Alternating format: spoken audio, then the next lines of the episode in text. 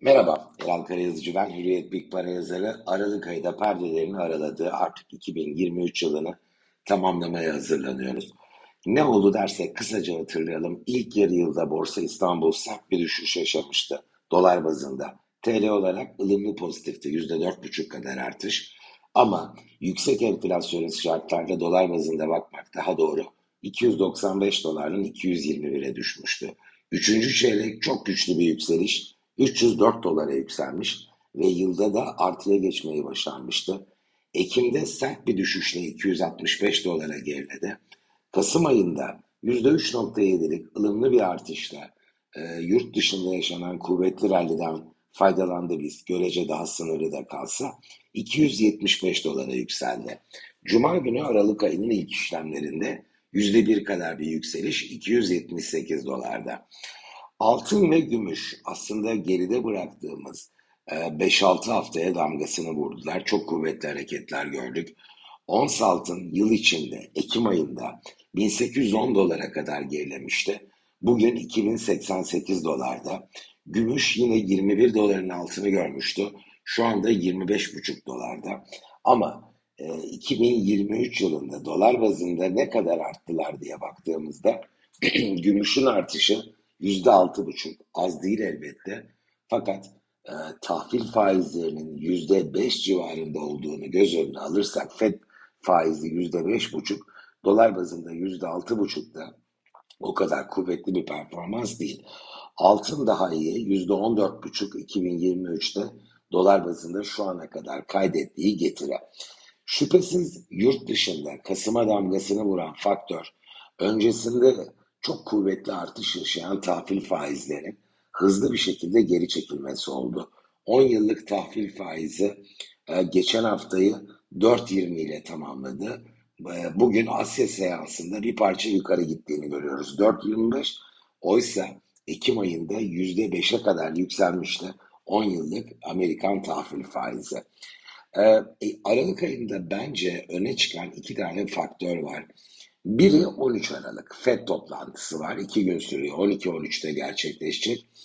Ee, FED sadece faizle ilgili bir karar almayacak. Burada herhangi bir değişiklik kimse beklemiyor. Ben de beklemiyorum. İleriye dönük e, rehberlik dahilinde ekonomik e, tahminlerini paylaşacak FED. Ve burada e, gerek büyümeyle, gerek enflasyonla, gerek faiz oranlarıyla ilgili 2024, 25, 26 yıllarında nasıl bir beklentisi olduğunu öğreneceğiz Fed'in. Şüphesiz eş zamanlı olarak Powell'ın mesajları gelecek. Bunu kapsamlı bir şekilde önümüzdeki hafta konuşuruz. Ama Fed'e yön veren faktör verilen ve burada net bir şekilde Amerika'da enflasyonun normale yönelim yolculuğunu sürdürdüğü yani gerilediğini görüyoruz. Ekonomik aktivitede keskin olmamakla birlikte bir yavaşlama var. Bu da enflasyon seyahatini, e, normale yönelim seyahatini kolaylaştırıyor. Bütün bunların Aralık ayının e, genelinde piyasayı destekleyici olacağını düşünüyorum. FED sürpriz yapar mı pek zannetmiyorum ama onu önümüzdeki hafta konuşacağız.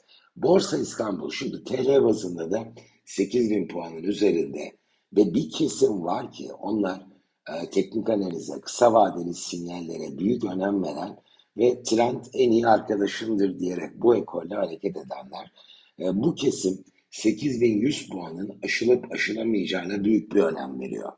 Öncesinde test edilen tepelerin birleştirilmesiyle oluşan bir e, bariyer diyelim buna, bir direnç diyelim.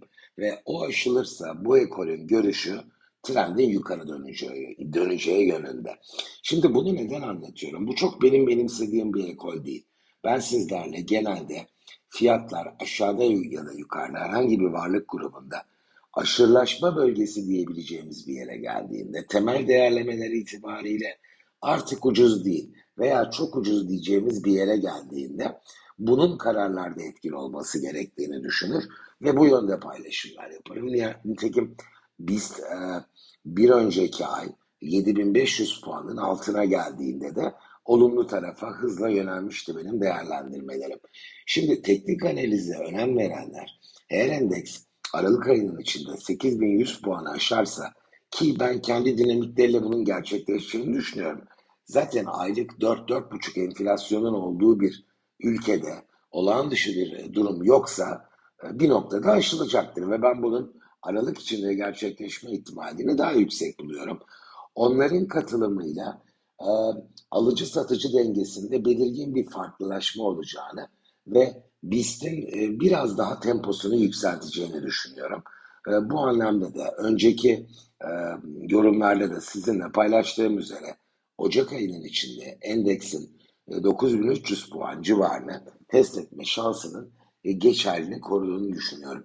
Altın gümüş elbette dikkat çekiyor hızlandığı zaman yukarı yönlü hareket e, ve onlarla ilgili e, işte biz de mi alsak e, sorusu her ne kadar hareketin devam etme ihtimali daha yüksek gözükse de e, kendi adlarına olumsuz bir faktör değişikliğiyle karşılaşmaları durumunda artık aşağıda da kat edebilecekleri bir alan oluştuğundan bana ne kadar çekici altın gümüş e, sorusu evet hala çok cazip belirtemiyor. E, bunu söyleyemeyeceğim. Ama önümüzdeki süreçte en az iki çeyrek daha e, bu cephede ana rotanın e, yukarı yönde sürmesi daha muhtemel görünüyor.